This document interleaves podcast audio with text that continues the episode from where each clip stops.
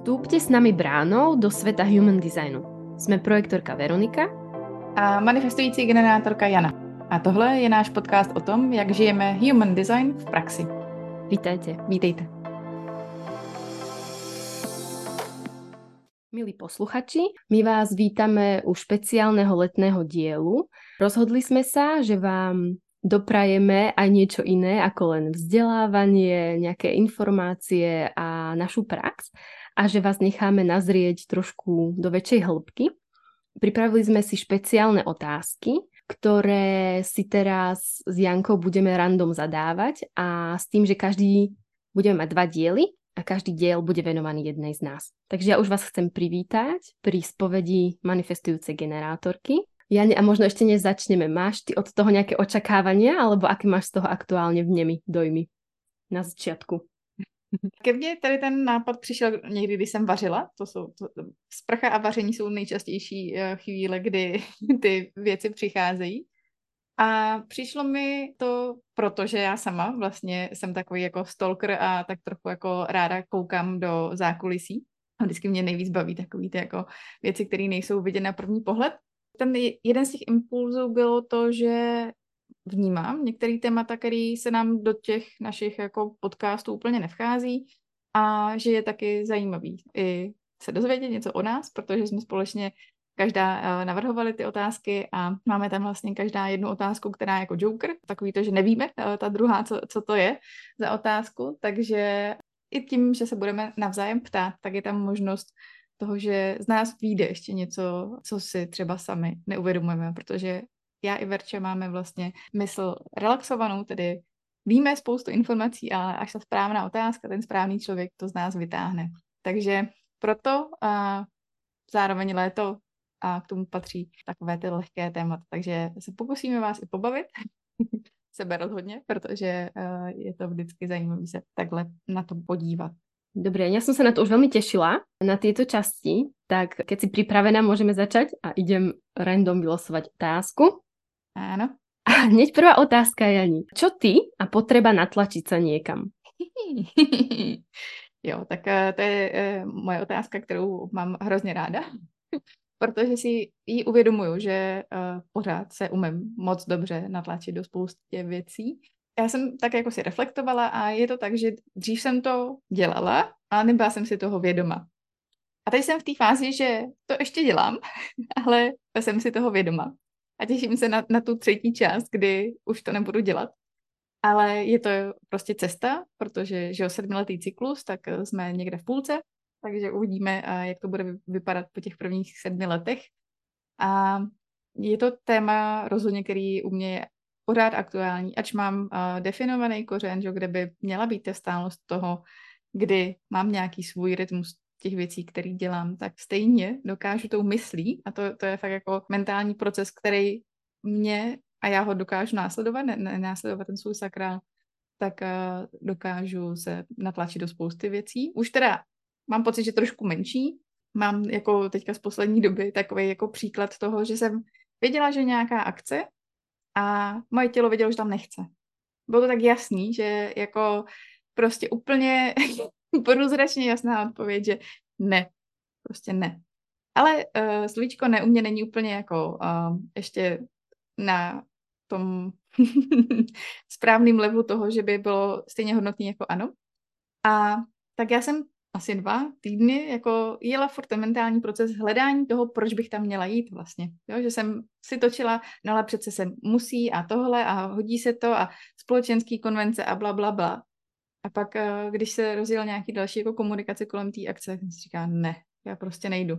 A napsala jsem to vlastně jedný z těch kolečných námých a mně se tak ulevilo, když jsem to řekla nebo napsala, že pak, když se to vlastně dělo, ten, ta akce, tak říká, jo. Ani jsem si jednak na to nespomněla a jednak se mi fakt jako velmi ulevilo a pořád je to tady, no. Ta, ta, ten nátlak na sebe, že by něco nějak mělo být, i když tělo ví, že ne, tak, tak rozhodně je přítomný. No.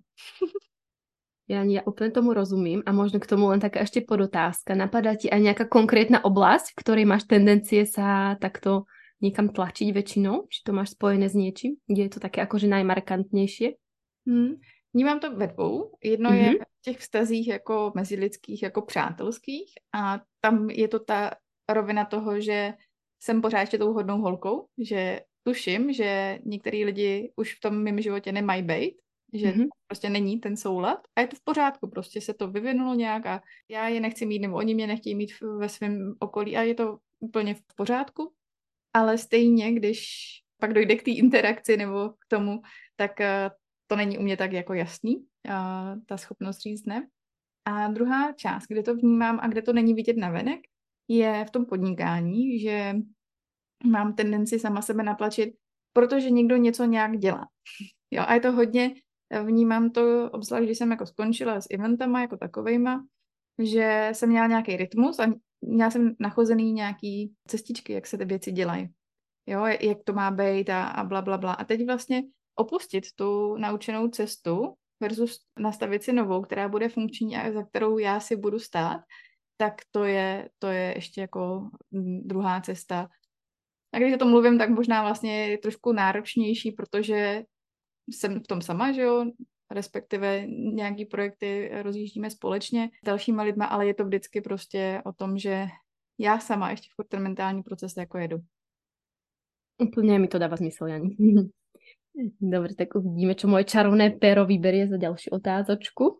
A, tvoj najväčší nejaký fail, nemám teraz úplne ekvivalent v češtine alebo slovenčine, alebo nejaká životná chyba, ale nechcem to úplne takto nazývať, lebo to môže byť možno aj niečo vtipné v živote, ktorý sa ti stal, keď si sa neriadila svojou stratégiou a autoritou.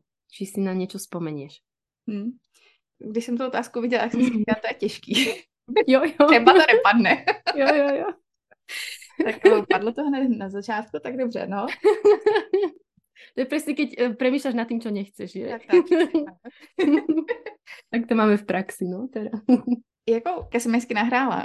Já když jsem byla na Gimplu osmiletým, tak já jsem že začínala v Bruntále, kde jsme žili do mých 13, pak jsme se stěhovali do Brna, pak jsem pokračovala v Brně na osmiletém Gimplu a to je obecný, že jo, vzdělání a já jsem tam měla skvělou chemikářku, a vlastně na základě toho, že jsem ji měla, tak jsem i vnitřně toužila po nějaký jako práci, ale chtěla jsem jako farmaci. Vlastně to byl ten krok. No a tam mě naštěstí nevzali. a to byl ten fail, že jsem se jako chystala na to, že jo, jsem maturovala ze všech těch předmětů, které byly potřeba, ale ne- nedostala jsem se tam. A druhou záložní variantu, protože samozřejmě to je potřeba přece mít záložní variantu, tak jsem měla VUT jako chemii materiálu, kam jsem se dostala, protože jsem maturovala z chemie a bylo úplně jedno za, za kolik. Takže jsem se dostala tam a dva roky jsem strávila tedy na VUT na chemárně a jako zpětně toho vůbec nelituju, protože mě to jako bavilo a já jsem prostě fakt eh, duší malý chemik prostě. mě baví ty všechny uh, soustavy a to, že se můžeš destilovat a můžeš pozorovat, co se stane, když dáš k sobě dva prvky a tak. A hrozně mě to jako bavily právě ty laborky. Ale cokoliv dalšího, jako matika a, a další výpočty, tak to nebylo nic pro mě, takže já jsem vlastně po roce a půl, jakože oficiálně mě podle mě po dvou letech vyhodili, ale, ale já už jsem tam pak v poslední fázi nechodila. A věděla jsem, že jsem víc k lidem, Zpětně viděno byl to fail, že mě nevzali na, na, na tu vysokou a ani jsem nedodělala tu druhou vysokou, že, na kterou mě vzali, ale vlastně pro mě to bylo právně, protože mě to vedlo i, i ten život někam jinam, kde, kde to dávalo smysl pro mě. No, takže i když to byla cesta asi delší, tak eh, v tu chvíli, kdy já jsem maturovala, tak jsem neměla v tom svém zorném úhlu vůbec jako jinou variantu. Prostě neexistovala.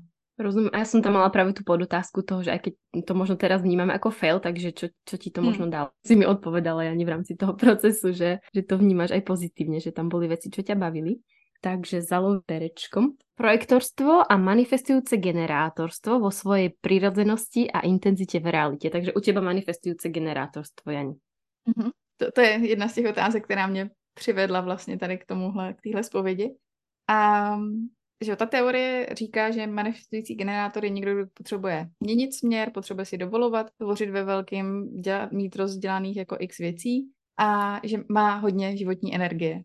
A to je jako ta část, kterou si podle mě spousta lidí na druhé straně nedokáže představit, jak velké množství energie to je, protože to je opravdu Já si myslím, že to fakt setí na toho, co pak zažívá manifestor, jo? když má to svoje, ten svůj zážih trysky, ale opravdu to množství energie, který já mám v sobě a který můžu do něčeho investovat, je obrovský.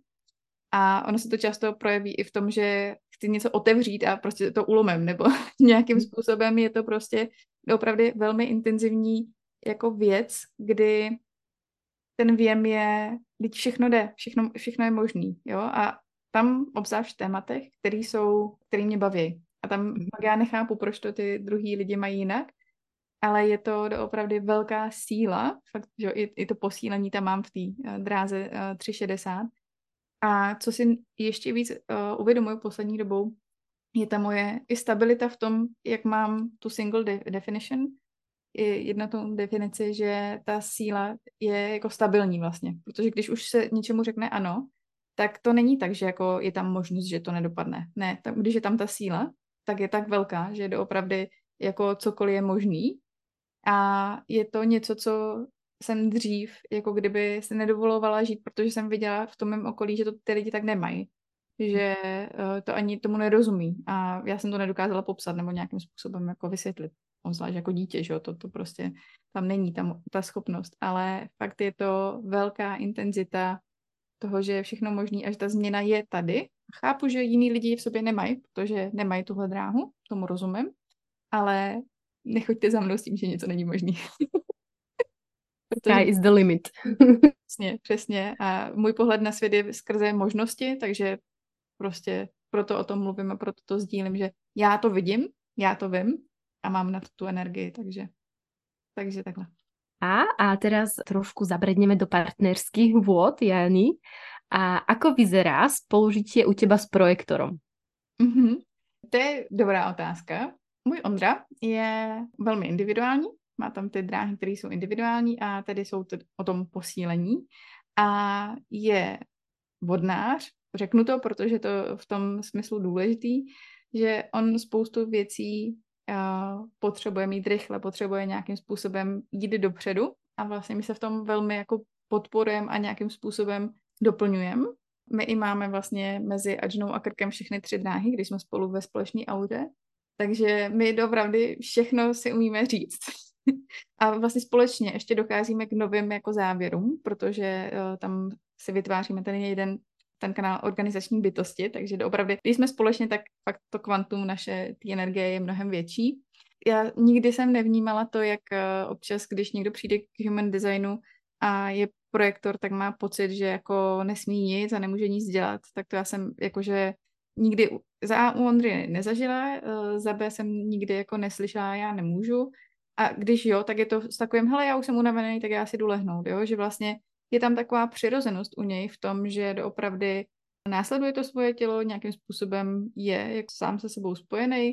Nevnímám u něj zahořklost. Já jsem, jsme se dneska mm-hmm. s kamarádem, že jeden z mých bývalých partnerů je projektor a když jsme spolu pak bydleli nějakou chvíli, tak byl opravdu zahořklý. My jsme vlastně o tom asi nikdy moc neba- se nebavili, jak to vypadá, ten, ta zahořklost, ale tím, že já uh, mám to otevřený G-centrum a velmi vnímám energie i emoce, tak já jsem úplně cítila, jak eh, ten zahořklý projektor, jak je takový jako mozkomor, jak z tebe jako vytahuje úplně tu jako jakoukoliv životní sílu.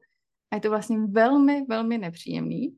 A to je pro mě velmi léčivý tady v tomhle v tom aktuálním vztahu, že tady se to neděje.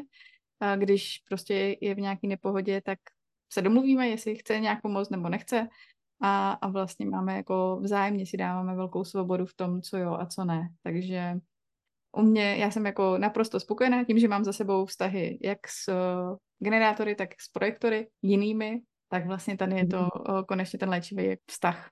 Ale říkám, není to vždycky tak jednoduchý, protože jsou některé partnerství, které neměly vzniknout. to možná ještě doplní tam k té otázce, jestli to vnímám něco jako fail, tak ano, eh, tady uh, Moskomor pravděpodobně nemusel být ten vztah, nemusel jako vzniknout, ale vznikl a prostě nějakou dobu fungoval a, a teď, když se vidíme čas, tak je to jako fajn, ale do partnerství to prostě nebylo, protože já jsem byla moc stabilní a on byl moc nestabilní a moje stabilita ho vyhazovala z toho jeho tak malého středu, takže, takže je to vlastně zajímavý, no. A, ale aktuálně, takže fakt to, to moje poselství z toho je, že se to nedá říct, že ne, nemůže být manifestující generátor s projektorem jako dohromady, protože ta moje zkušenost je naopak, že může, ale musí to být s tím správným. K tomu, Jani, možno zase podotázka. Vnímáš aj nejakú zmenu v rámci vašej interakcie, keď si sa začal o human design zaujímať a zistila si, že ako funguje projektor, že je tam to pozvanie, prejavilo sa to nejak v realite vo vašom fungovaní? Hmm, jako nevnímám. Uh-huh, uh-huh. Nevnímám. My jsme tak jako začínali vlastně jako na dlouho společně, že uh, jsme byli kolegové dlouho a až po dvou letech jsme spolu začali vlastně chodit s tím, že mezi kolegou a chozením bylo ještě jako tři čtvrtě roku vlastně výdání se, takže to pozvání ode mě tam bylo, ale z té druhé strany vlastně to ano přišlo až ve chvíli, kdy bylo jasný, že jde z firmy pryč, aby, protože to mm-hmm. bylo jeho, jeho hodnota toho, že nechtěl chodit jako s kolegyní, takže vlastně, když věděl, že dával výpověď, tak už to bylo dobrý. super, super. Dobre, ani to, to znie úplne krásne a ten point toho, že vzťah môže byť aj liečivý, to je super si to vôbec pripomínať, že fakt existujú aj zdravé a liečivé vzťahy. Hm. Určitě, no. A kdo nežije ve zdravém léčivém vztahu, tak vás rádi inspirujeme v tom, že je možno hledat dál. Presne, k tomu sa len pripájam. A už tu mám ďalšiu otázku, Jani. Aká je tvoja najhlbšia túžba? Mm. Já to mám hodně postavený nebo opřený o, o hodnoty. Nejhlubší touha je ta, že budeme každý dělat to, co nás baví. Nikdo nikoho nebude uh, manipulovat do toho, co by on chtěl a že tím pádem ten svět bude fungovat na těch principech, co kdo potřebuje a že tam nebude ta touha po té moci, jakože manipulovat druhýho někam. Že to bude tak svobodný, že i když to bude prostě, teď to zní jako divně a by to ne, nemohlo fungovat, ale já si myslím, že to naopak bude velmi fungovat, když každý bude mít to svoje a nebudeme se starat o, o to, co se děje vedle a jestli někdo má zelenější trávu, ale když si budeme hledět svýho a tvořit svůj život a svůj vztah uh, k sobě a k planetě z toho svého středu, tak to pak bude fungovat naopak velmi dobře. Takže moje touha je to, aby se třeba víc a víc naplňovat a aby čím dál víc lidí samo sebe znalo a dokázalo fungovat z toho středu. To zase mi přijde, že human design může být na to skvělým pomocníkom. OK. A tak Jani, mali sme tu fail, tak teraz to zoberieme z druhej strany. A tvoje zase najlepšie životné rozhodnutie, keď si sa riadila svojou strategiou a autoritou? No, tak to je určitě v pracovní sféře, mm, kdy já jsem byla 10 let a teď to vezmem tak, že jsem tam byla 10 let v té firmě, ale eh, ne na stejné pozici, takže se to jako měnilo a nějak to mělo vývoj, ale to bylo období, kdy jsem rozhodně neznala human design, ale teď zpětně to vnímám jako to nejsprávnější rozhodnutí podle strategie autority, protože ke mně se to, to, že tam mám skončit, chodilo to téma už několik měsíců, jako do opravdu měsíců. Pamatuju si na ten zase zlom energetický, kdy jsem řekla, jdu do háje prostě. A ono to mělo spojitost i s tím, že já jsem nejdřív udělala rozhodnutí, že bych chtěla někam cestovat. Přišlo ano z druhé strany, protože jsem chtěla cestovat eh, do Austrálie, kde kamarád žil, takže jsem tam chtěla mít nějaký jako zázemí. Ale byly to plány, které byly dlouhodobý, jo, že vlastně byl nějaký duben, a kdy jsem vyslala impuls, chtěla bych přijet a bylo to až na Vánoce, takže bylo tam spousta jako času na přípravu a všechny ty, ty věci. A když už přišlo ano z té druhé strany australský, že můžu přijet, tak tam uh, tohle rozjelo ještě víc tu kaskádu toho, že ale tady v té firmě už potřebuju nebejt, potřebuju jít jinam. A když jsem řekla, tohle z toho končím, tak to byl ještě větší jako zase energetický zlom toho, jo. Sice jsem neměla práci, věděla jsem, že prostě odjedu na měsíc, že si od září hledám práci, ale uh, zároveň to mám tu Austrálii. a že všechny ty věci jako kdyby vypadaly zvenčí jako co budeš dělat. Všichni se mě ptali, jak si to jako představuješ. Říkám, nevím. Až se to bude dít, tak, tak prostě se bude dít.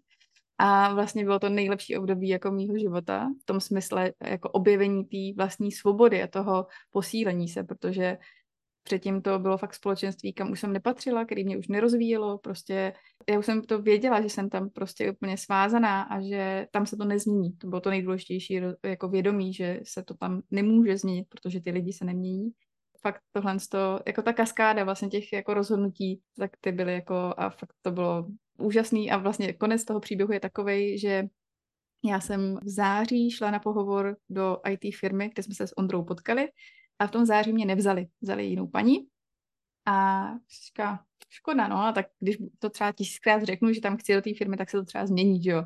A tak jsem jako vtipkovala. A pak, když jsem odlítala do té Austrálie, jsem říkala, tak uvidíme, třeba zůstanu v Austrálii, že jo, nevím. To prostě člověk nikdy neví. Ale když už se blížil, protože jsem tam měla letenku na měsíc a měla jsem už jako i zpáteční, že to nebylo takový to otevřený kdy, když jsem byla vlastně nabídka zůstat jako au pair tam, tak to, to trošku jsem chvilku zvažovala, ale jenom malou. A pak když uh, už se to blížilo, ten návrat, tak jsem věděla, že mám nějaký další dvě nabídky jako rozjednaný a že když tak něco prostě klapne, že to jako není tak, že bych neměla práci. Pak když jsem letěla už uh, zpátky do Čech, tak jsem v Soulu měla stopover přes noc. V tom Soulu jsem našla, jsem otevřela jiný e-mail, který jsem prakticky nepoužívala, ale tam jsem našla vlastně znova z té stejné firmy, kam jsem chtěla. Tak jsem došla, uh, dostala jako e-mail, že ta pozice je znovu otevřená, že vlastně ta, koho nabrali, tak nebyla ta správná, že si to rozmyslela a že jestli já bych nechtěla přijít znovu na druhý kolo. Jsem říkala, to víš, jo? Chci. A vlastně já jsem přistála 21. 23. jsem byla na pohovoru a 7. února jsem nastoupila, takže jako prostě to nabralo pak hrozně rychleji uh, sled událostí a, a pak jsem tam vlastně třeba půl roku zůstala, potkala životního partnera a všechno dobrý. A ještě mi k tomu napadá, že Vybavuješ si ten moment, alebo také to, čo sa v tebe zlomilo, keď si si povedala, že púšťam všetky tie strachy z toho, že nemám istú budúcnosť, ale že potrebujem odtiaľto odísť? Že čo mm. bol ten nejaký impuls? Ono to tak jako prokapávalo ke mně, jako mm-hmm. na uh, různých jako úrovních, že jsme měli nějaké společné setkání té firmy, že jo, říká, ne, to je poslední, já už jako další nedám. A takhle vlastně to přicházelo a vlastně tam v tu chvíli už ty strachy jako nebyly. To bylo tak mhm. silný, mm-hmm. že jsem vlastně se nevezla na, na vlně strachu, ale vezla mm-hmm. jsem se na tom, na té vlně té změny. Já potřebuju to jinak. A ani nevím, co byl ten poslední jako moment toho. Ale pak mě bavilo, jako co se dělo v té firmě, když jsem to řekla. Jakože mm-hmm. Oni byli jako překvapení. To jsem se právě chcela opýtat, co se dělo, Jani?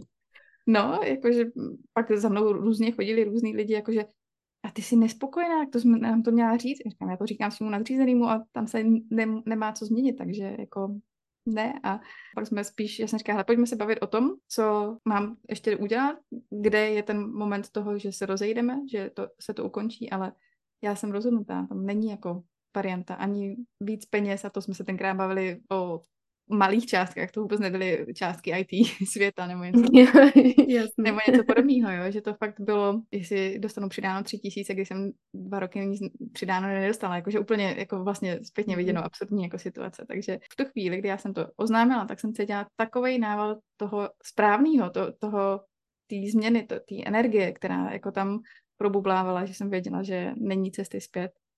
A říkám, bylo to rozhodnutí, který tři čtvrtě roku dozrávalo, takže. Mm-hmm. To jsem ráda, Jani, lebo bez toho bychom vlastně neseděli tu. takže já se těž těším z této tvojej zmeny. Teraz by ma zaujímalo, ako to vyzerá u teba. Vnímáš u seba nějaký súboj toho těla a mysli, alebo už to máš nějak lepšie zvládnuté v rámci human designu? Hmm.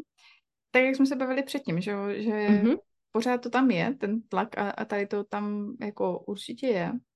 A ta mysl je stále nějakým způsobem jako silná, ale vnímám, že už umím se k tomu vztáhnout, že si toho stihnu všimnout dřív, než to následuju, že vlastně ta pozorovatelská pozice moje už je mnohem silnější a často si i jako nechávám procházet ty myšlenky, co přichází, abych viděla, co tam se za nima ještě skrývá, ale co je tam důležitý ten bod, že už na ně nenaskakuju jako první. Jakože přijde myšlenka, tak ji hned jdu realizovat, ale vlastně pozoruju to, často je to jako vnitřní proces jako několika dení, že jo, co se točí to téma nějakým způsobem a, a to, tak to vnímám jako velký rozměr toho, že je to jako dobrý, že ta nutkavá mysl je, ale že už ne, nemá tu sílu, aby, aby, nebo já mám tu sílu jí říct ne, jenom ji pozorovat. A vnímáš teda, že eh, čím dlhšie si v human designě, tak se to zlepšuje, alebo? Mm-hmm, jo, určitě.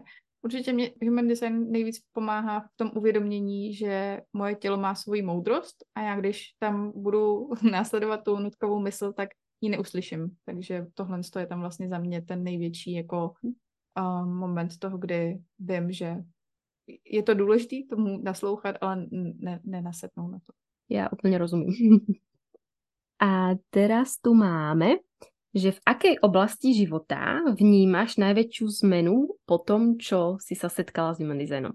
Alebo čo ti přišel do života. Mm-hmm, mm-hmm. Tak navážu tady na to, kde jsem skončila předtím. Rozhodně je to ten vztah k tomu tělu. Já jsem si uvědomila, jak moc jsem ani jako klasická psychologie mi nedokázala odpovědět na to, proč některé témata jsou pro mě takový trigger toho, jako teďka mluvím třeba o emocích, jo, tím, že jsem žila s emoční mámou.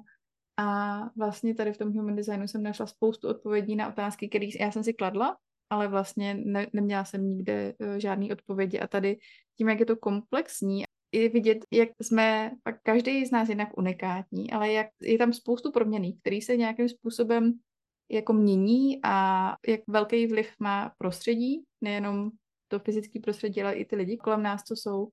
A jak to se dá heknout, jak se to dá prostě nastavit tak, aby nám v tom bylo dobře. Je to pro mě vlastně zdroj toho, že fakt máme tu možnost si to udělat, jak potřebujeme. A máme k tomu ty potřebné informace a jenom na nás, jestli se rozhodneme to využít nebo ne. Jani, ešte by ma zaujímalo, ako to vyzerá u teba s potrebou uznania, ktorá prichádza zvonku. Hmm. To, to je moje otázka sama. Mm.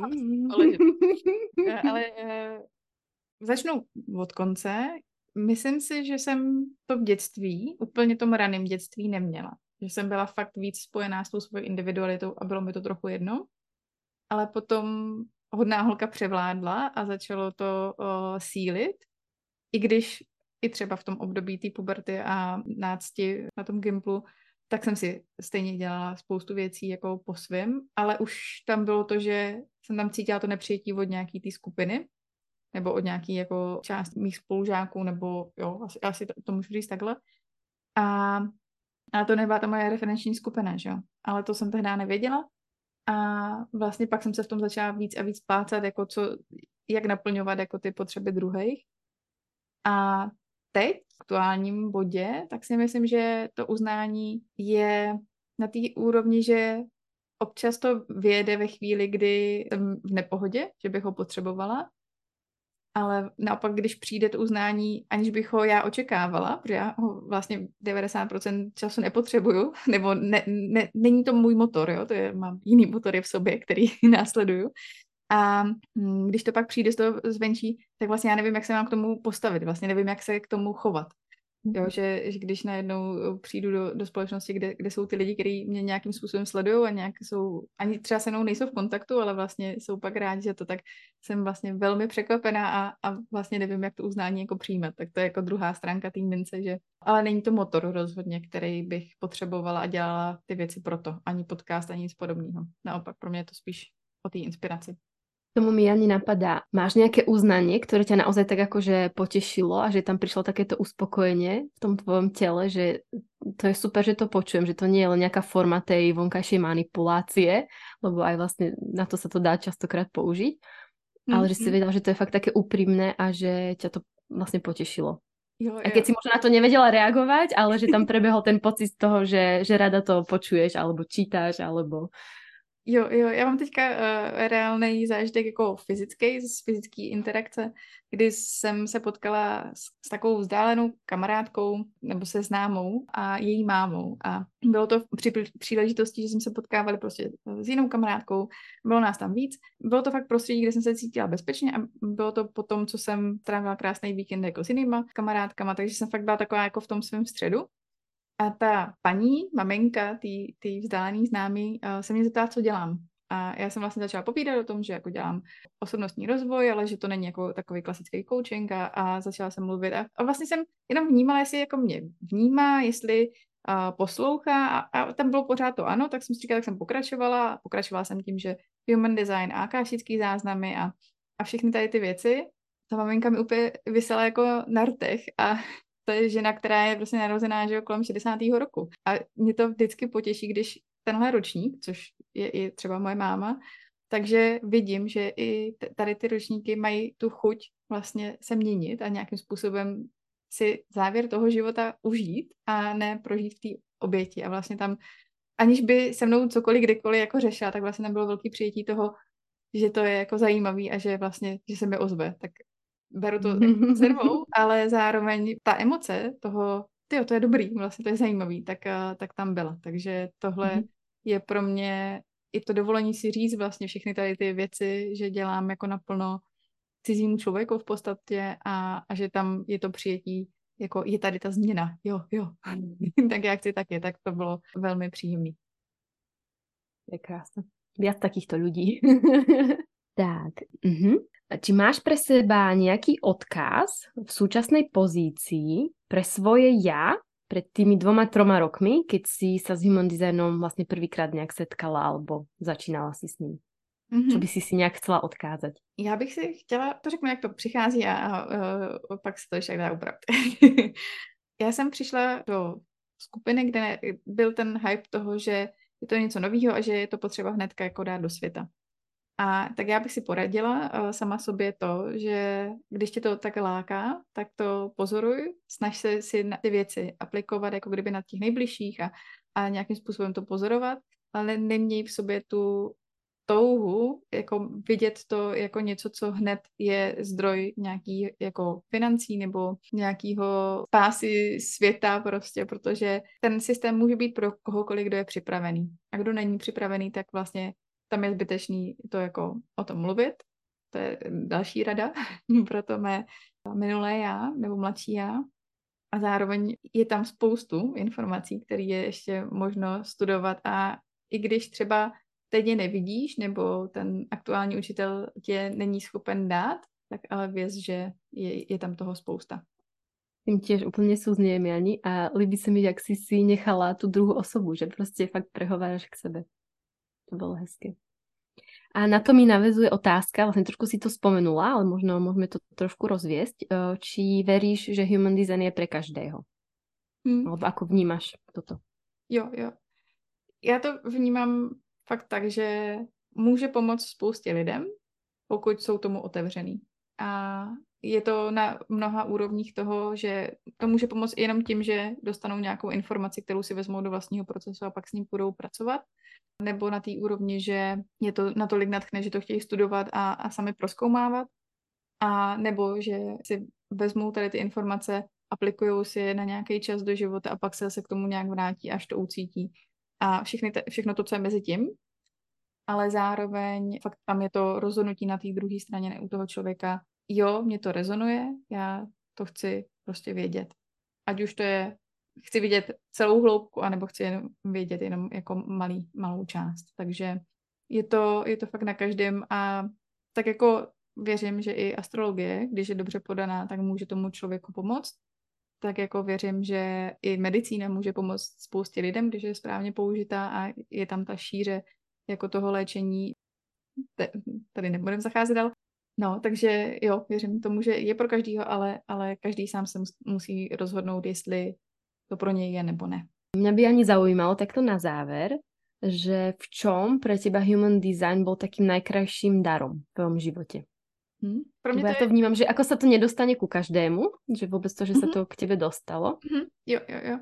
Pro mě je to vlastně forma léčení toho, že jednak uh, chápání toho světa úplně v, jiným, v jiných souvislostech, od toho, že spousta věcí uh, není jako ty druzí nám nedělají na schvál, světe div se, a až po to, že fakt uh, se můžeme sami sebe napravit, dostat do správného jako flow toho života, kde pak nám chodí ty věci tak, jak potřebujeme. Takže pro mě rozhodně to jako léčivý proces tady toho, že je to možný to mít jinak. Mi přijde jako krásný záver a já vzhledem k tomu, že to bylo fakt naozaj aj hlboké, aj široké, tak asi nebudeme dávať posolstva týchto dielov a budeme sa na vás tešiť pri ďalšom dieli. A ďakujem Jani za, za odpovede. Ďakujem. Ďakujem. Jenom vás informujeme, že podcast bude jednou ze 14 dnů vycházet, protože i my si dáváme léto a tak jako načerpáváme energii a možnosti dalších sdílení informací a přinášení dalších věcí tady do světa. A máme dvě informace. První je, že bychom rádi udělali jeden díl, který bude odpovídat na vaše otázky.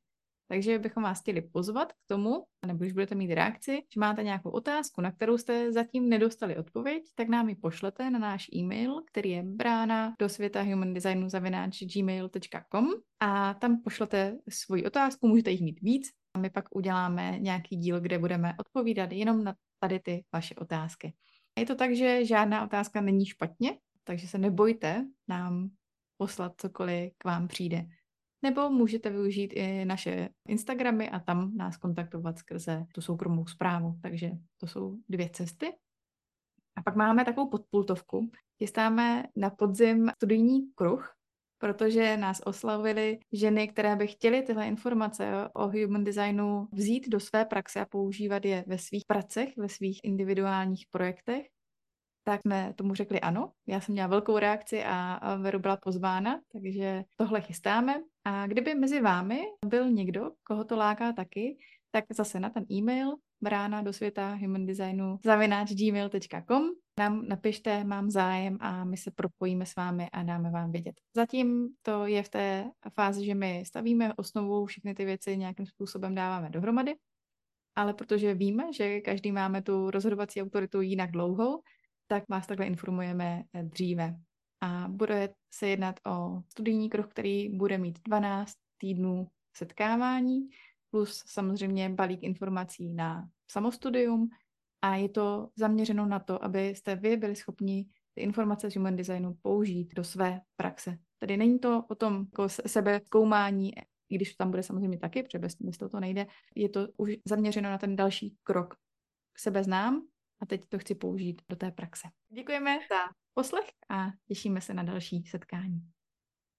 Keď sa vám náš podcast páčil, tak by sme vás chceli informovat, pozvať, dát vám prostor na reakci, alebo si kľudne môžete počkať celý mesačný cyklus. A viac informácií o tom, čo robíme, môžete nájsť na stránkach veronikatimková.eu alebo janalochmanová.cz a nebo na našich Instagramech Vor s lehkostí alebo Human Design s Veronikou.